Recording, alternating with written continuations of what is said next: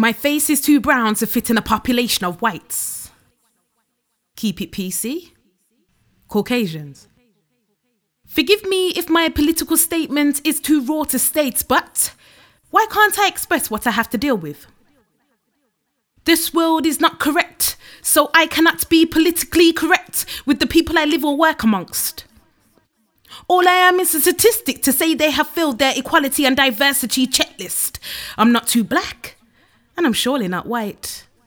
I'm way too left, and they're way too right. How can I work amongst people that say they support the view of the marginalized when they're oppressing their peers, their opinions are magnified? They believe they are way better and far more educated. I believe that privileges are much easier given if you fit into a certain category. I apologize, but I don't like hierarchy. Why is it that I have way more qualifications than you, miss, and you're teaching me? Driving your Mercedes, are you afraid that I may take your position or your car? So try and beat me down, tell lies against me. My opinions can't be shared, they'll have to be buried with me. They continue to be in denial and say that it's not racial, but evidently, I am the only black woman that faces animosity. Let me repeat.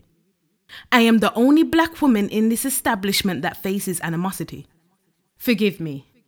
Is my questioning too radical to comprehend? Or is it the truth? It's hard to apprehend. I'm only speaking from experience and I've had enough of hearing we're living in a society that is equal. Still, why am I trying hard to fit in? I still have to conform. I'm not saying that it is wrong. I'm saying how are we supposed to behave right? I only speak with passion. If my words work against me and keep me in a negative light, then so be it. All I want to do is live stress free or free, be free within my speech, live free, and not feel like I'm being discriminated against. I no longer want constraints held against me. Honestly, it's hard trying to be an individual with integrity and fight for my own justice when supposedly my own people are working against me and, quite frankly, kissing ass to gain so called respect or an extra zero on their paycheck. Just think about it. It just depends how you value success.